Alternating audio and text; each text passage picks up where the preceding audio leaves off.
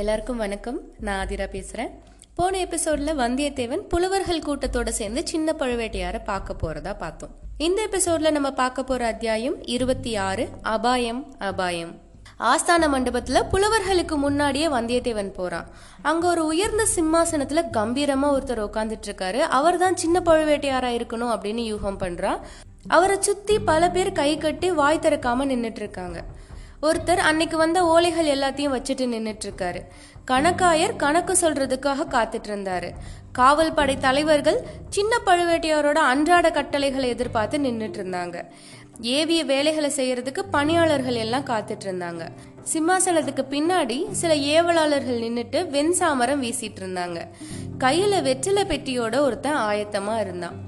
மிடுக்கிலும் பெருமிதத்திலும் யாருக்கும் பின்வாங்காத வந்தியத்தேவன் கூட கொஞ்சம் அடக்க ஒடுக்கத்தோட தான் சின்ன பழுவேட்டையார்ட்ட போறான். பெரியவரை காட்டிலும் சின்னவர் வீர கம்பீரத்துல இன்னும் ஒரு படி அதிகமாவே காணப்பட்டாரு. நம்ம வீரனை பார்த்ததுமே அவர் முகம் மலர்ந்தது. யார் தம்பி நீ? எங்கிருந்து வந்திருக்க? அப்படின்னு கேட்டாரு. வீர வாலிபர்களை பார்த்தாலே சின்ன பழுவேட்டையாரோட கடுகடுத்த முகம் கொஞ்சம் மலர்ந்துடும். நாடெங்கும் இருக்கிற வீர வாலிபர்களை தம்முடைய காவல் படையில சேர்த்துக்கிறதுல அவருக்கு ஆர்வம் ரொம்ப அதிகம். தளபதி நான் காஞ்சிபுரத்துல இருந்து வந்திருக்கேன். இளவரசர் ஓலை கொடுத்து அனுப்பினாரு. அப்படின்னு பணிவான குரல்ல வந்தியத்தேவன் மறுமொழி சொல்றான். காஞ்சிபுரம் அப்படின்ற வார்த்தையை கேட்டதுமே சின்ன பழுவேட்டையாரோட முகம் திரும்ப கடுகடுக்குது. என்ன? என்ன சொன்ன? அப்படின்னு திரும்பவும் கேக்குறாரு. காஞ்சிபுரத்துல இருந்து இளவரசர் கொடுத்த ஓலையோட வந்தேன் அப்படின்னு சொல்றான் வந்தியத்தேவன். எங்க இப்படி கொடு? அப்படின்னு அலட்சியமா கேட்டா கூட அவரோட குரல்ல கொஞ்சம் பரபரப்பு இருக்கதான் செஞ்சது. வல்லவரையன் அடக்க ஒடுக்கத்தோட அந்த ஓலைச்சொல்லை எடுத்துக்கிட்டே சொல்றான் தளபதி ஓலை சக்கரவர்த்திக்கு அப்படின்னு. அத கொஞ்சம் கூட பொருட்படுத்தாத சின்ன பழுவேட்டையார் ஓலைய வாங்கி அவளோட பாக்குறாரு. பக்கத்துல நின்றுட்டு இருந்தவன்ட்ட கொடுத்து அதை படிக்க சொல்றாரு. கேட்டுட்டு புதிய விஷயம் ஒன்றும் இல்ல அப்படின்னு தனக்கு நானே முணுமுணுத்துக்கிறாரு. அப்ப வந்தியத்தேவன் சொல்றான் தளபதி நான் கொண்டு வந்த ஓலை அப்படின்னு. ஓலைக்கு என்ன? நான் சக்கரவர்த்திகிட்ட கொடுத்துடுறேன் அப்படின்னு சொல்றாரு சின்ன பழுவேட்டையார். இல்ல என்னையே நேர்ல சக்கரவர்த்தி கையில கொடுக்கும்படி அப்படின்னு வந்தியத்தேவன் பேசிட்டு இருக்கும்போதே ஓஹோ என்கிட்ட நம்பிக்கை இல்லையா? இளவரசர் ஆதித்தர் அப்படி ஒன்ட்ட சொல்லி அனுப்புனாரா? அப்படின்னு சொன்ன போதே தஞ்சை கோட்டை தளபதியோட முகத்துல எல்லும் கொல்லும் வெடிக்குது. இளவரசர் அப்படிலாம் சொல்லல. உங்களோட தமையனார் தான் அந்த மாதிரி கட்டளையிட்டார் அப்படின்னு ஒரே போட ஒரு பொய் சொல்றான். என்ன என்ன? பெரியவரை நீ எங்க பார்த்த? வழியில கடம்பூர் சம்புவரர் வீட்டில் ஒரு நாள் இரவு தங்கியிருந்தேன்னா அங்கதான் பார்க்க நேர்ந்தது. இந்த மோதிரத்தையும் அவர் தான் கொடுத்து அனுப்பினார் அப்படின்னு இளையராணி கொடுத்த தந்த மோதிரத்தை எடுத்து காமிக்கிறான். ஆஹா இது நீ ஏன் முன்னமே சொல்லல? கடம்பூர்ல இரவு நீ தங்கியிருந்தியா? இன்னும் யார் யார் வந்திருந்தாங்க? அப்படின்னு ஆர்வமா கேக்குறாரு சின்ன பழுவேட்டியார். மழநாடு நடுநாடு திருமுனைப்பாடி நாடுகள்ல இருந்து பல பிரமுகர்கள் வந்திருந்தாங்க. அது மட்டும் இல்லாம அப்படின்னு வந்தியத்தேவன் பேசிட்டு இருக்கும் போதே இரு இரு அப்புறம் சாவகாசமா பேசிக்கலாம்.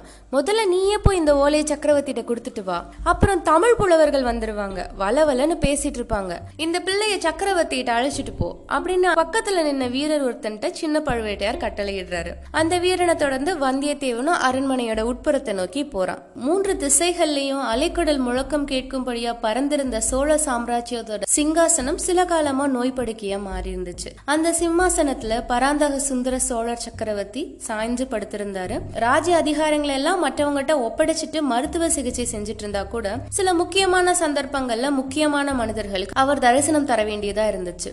அமைச்சர்களும் தளபதிகளும் வேளக்கார படை வீரர்களும் அவரை தினம்தோறும் பார்த்துட்டு தான் இருந்தாங்க. அது ராஜ்யத்தோட நன்மைக்கு ரொம்ப அவசியம். எத்தனையோ போர் முனைகள்ல செயற்கரும் வீர செயல்கள் புரிந்த அசகாய சூரர் அப்படின்னு பெயர் பெற்றவரும் நாடு நகரமெல்லாம் சுந்தர சோழர் அப்படின்னு அழைக்கப்பட்டவரும் அழகில் மன்மதனுக்கு ஒப்பானவர் அப்படின்னு புகழ் பெற்றவருமான சக்கரவர்த்தியோட நோய்வாய்ப்பட்ட மெலிந்த தோற்றத்தை பார்த்ததும் வந்தியத்தேவனுக்கு பேசவே முடியாம போயிடுச்சு. அவனோட கண்கள்ல நீர் தரும்புது. பக்கத்துல போய் அடிபணிஞ்சு வணங்கி பயபக்தியோட ஓலையை நீட்டுறான். சக்கரவர்த்தி ஓலையை வாங்கிட்டே எங்க இருந்து வந்த? யாரோட ஓலை? அப்படின்னு ஈனஸ்வரத்துல கேக்குறாரு. பிரபு காஞ்சியில இருந்து வந்திருக்கேன். இளவரசர் ஆதித்த கரிகாலர் தந்த ஓலை அப்படின்னு வந்தியத்தேவன் சொல்றான். சக்கரவர்த்தியோட முகம் உடனே பிரகாசமாயிடுது அவருக்கு பக்கத்துல திருக்கோவலூர் மலையமான் புதல்வி சக்கரவர்த்தினி வானமாதேவி உட்கார்ந்துருந்தாங்க. அவங்கள பார்த்துட்டு தேவி உன் புதல்வன்ட்டு இருந்து ஓலை வந்திருக்கு அப்படின்னு சொல்லிட்டே படிக்கிறாரு. ஆஹா இளவரசன் காஞ்சியில பொன் மாளிகை கட்டியிருக்கிறானா? நீயும் நானும் அங்கே வந்து சில நாள் தங்கி இருக்க வேண்டுமா? அப்படின்னு சொல்லிட்டு இருக்கும் போதே சக்கரவர்த்தியோட முகம் முன்ன விட அதிகமா சுருங்கி போச்சு. தேவி உன் புதல்வன் பண்ற காரியத்தை பாத்தியா? என்னோட பாட்டனார் உலகமெல்லாம் புகழ்பெற்ற பராந்தக சக்கரவர்த்தி. அரண்மனையில சேர்த்திருந்த தங்கம் எல்லாத்தையும் அழித்து தில்லை அம்பலத்துக்கு பொன்கூரை வேய்ந்து பொன்னம்பலம் ஆக்கினாரு. நம்மோட குளத்துல வந்த முன்னோர்கள் யாருமே அவங்க வசிக்கிற அரண்மனைய பொன்னால் கட்டியதே இல்லை. அரண்மனை கட்டுறத காட்டிலும் ஆலயம் எடுக்கிறது தான் முக்கியம் அப்படின்னு நினைச்சவங்க. ஆனா இந்த ஆதித்த கரிகாலன் இப்படி செய்திருக்கிறான் பாத்தியா? ஆஹா இந்த தெய்வ நிந்தனைக்கு என்ன பரிகாரம் செய்யறது? அப்படின்னு சொல்றாரு. மகன்கிட்ட இருந்து ஓலை வந்தது அப்படின்றத கேட்டு கொஞ்சம் மலர்ச்சி அடைந்த தேவியோட முகம் மறுபடி முன்னை விட அதிகமா வாடுது. மறுமொழி ஒன்னும் அவளால சொல்ல முடியல. அந்த சமயத்துல வந்தியத்தேவனுக்கு தைரியமும் துணிவும் வரவழைச்சிட்டு சொல்றான். பிரபு தங்கள் திருக்குமாரர் செஞ்சது அவ்வளவு ஒன்றும் தவறில்லையே. உசிதமான காரியத்தை தான் செஞ்சிருக்காரு. மகனுக்கு தாயும் தந்தையும் தானே முதன்மையான தெய்வம். அதனால உங்களுக்கும் தேவிக்கும் உங்களோட புதல்வர் பொன் மாளிகை கட்டினது முறைதானே அப்படின்னு கேக்குறான். சுந்தர சோழர் சிரிச்சுட்டே சொல்றாரு தம்பி நீ யாருன்னு எனக்கு தெரியல. ரொம்ப அறிவாளியா இருக்க. சாதுரியமா பேசுற. ஆனா மகனுக்கு தாய் தந்தை தெய்வமே அப்படின்னாலும் மத்தவங்களுக்கு இல்ல தானே? எல்லாரும் வழிபடுற தெய்வத்துக்குள்ள பொன் கோயில் எடுக்கணும் அப்படின்னு சொல்றாரு. பிரபு மகனுக்கு தந்தை தெய்வம் மக்களுக்கு அரசர் தெய்வம். அரசர்கள் திருமாலின் அம்சம் பெற்றவர்கள் அப்படின்னு வேத புராணங்கள் சொல்லுதே. அதனால அந்த வகையிலும் உங்களுக்கு பொன் மாளிகை எடுத்தது பொருத்தமானதுதான் அப்படின்னு சொல்றான் நம்மளோட வீரன். சுந்தர சோழர் மறுபடி மலைமான் திருமகளை பார்த்துட்டு தேவி இந்த பிள்ளை எவ்வளவு புத்திசாலி பாத்தியா? நம்ம ஆதித்தனுக்கு இவனை போன்றவங்கள உதவி இருந்தா அவனை பத்தி நம்ம கவலைப்பட தேவையே இல்ல. அவனோட அஜாக்கிரதை சுபாவத்தை பத்தி கூட நம்ம விசாரப்பட தேவையில்லை அப்படின்னு சொல்றாரு. அதுக்கப்புறம் வந்தியத்தேவனை பார்த்து தம்பி பொன் மாளிகை கட்டினது உசிதமானாலும் சரி உசிதம் இல்லாட்டினாலும் சரி. நான் காஞ்சிக்கு வர்றது சாத்தியமே இல்லை. நீ தான் பாக்குறியே. எப்போதும் படுத்த படுக்கையா தான் இருக்கேன் ரொம்ப தூரம் பிரயாணம் மேற்கொள்றது என்னால இயலாத காரியம். ஆதித்தன் தான் என்ன பாக்குறதுக்கு இங்க வரணும். அவனை பார்க்கணும்னு எனக்கு ரொம்ப ஆசையா இருக்கு. நாளைக்கு திரும்ப வா. மறுவோட எழுதி வைக்கிறபடி சொல்றேன் அப்படின்னு சொல்றாரு சக்கரவர்த்தி. அந்த சமயத்துல கூட்டமா பலர் தரிசன மண்டபத்தை நெருங்கி வர்றத வந்தியத்தேவன் தெரிஞ்சுக்கிறான். ஆஹா இந்த புலவர் கூட்டம் வருது போலயே. அவங்களோட ஒருவேளை சின்ன பழுவேட்டையாரும் வந்தாலும் வருவாரு. அதுக்கப்புறம் நான் சொல்ல வேண்டியதை சொல்ல முடியாமலே போயிடலாம்.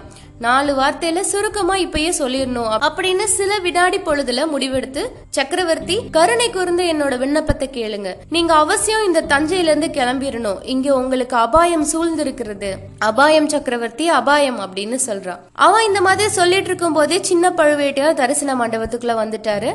அவரை தொடர்ந்து புலவர்களும் வந்துட்டாங்க. வந்தியத்தேவன் கடைசியா சொன்ன வார்த்தைகள் கோட்டை தளபதியோட காதலையும் விழுந்துருச்சு. அவரோட முகத்துல கோப கனல் ஜுவாலை விடுது. இத்தோட இந்த அத்தியாயம் முடியுது. அடுத்த எபிசோட்ஸ்ல மன்னர்கள் காலத்துல புலவர்கள்லாம் பாடி பரிசு பெறாங்க அப்படின்றலாம் நம்ம கேட்டிருப்போம் இல்லையா? அந்த மாதிரி ஒரு காட்சி எப்படி இருக்கும் அப்படின்னு நமக்கு தெரியாதுல்ல? அந்த காட்சியை கல்கி அழகா வர்ணிச்சிருப்பாரு. நெக்ஸ்ட் எபிசோட்ல அதை பார்க்கலாம். அது வரைக்கும் bye bye from Aathira. Your reading mind voice stay tuned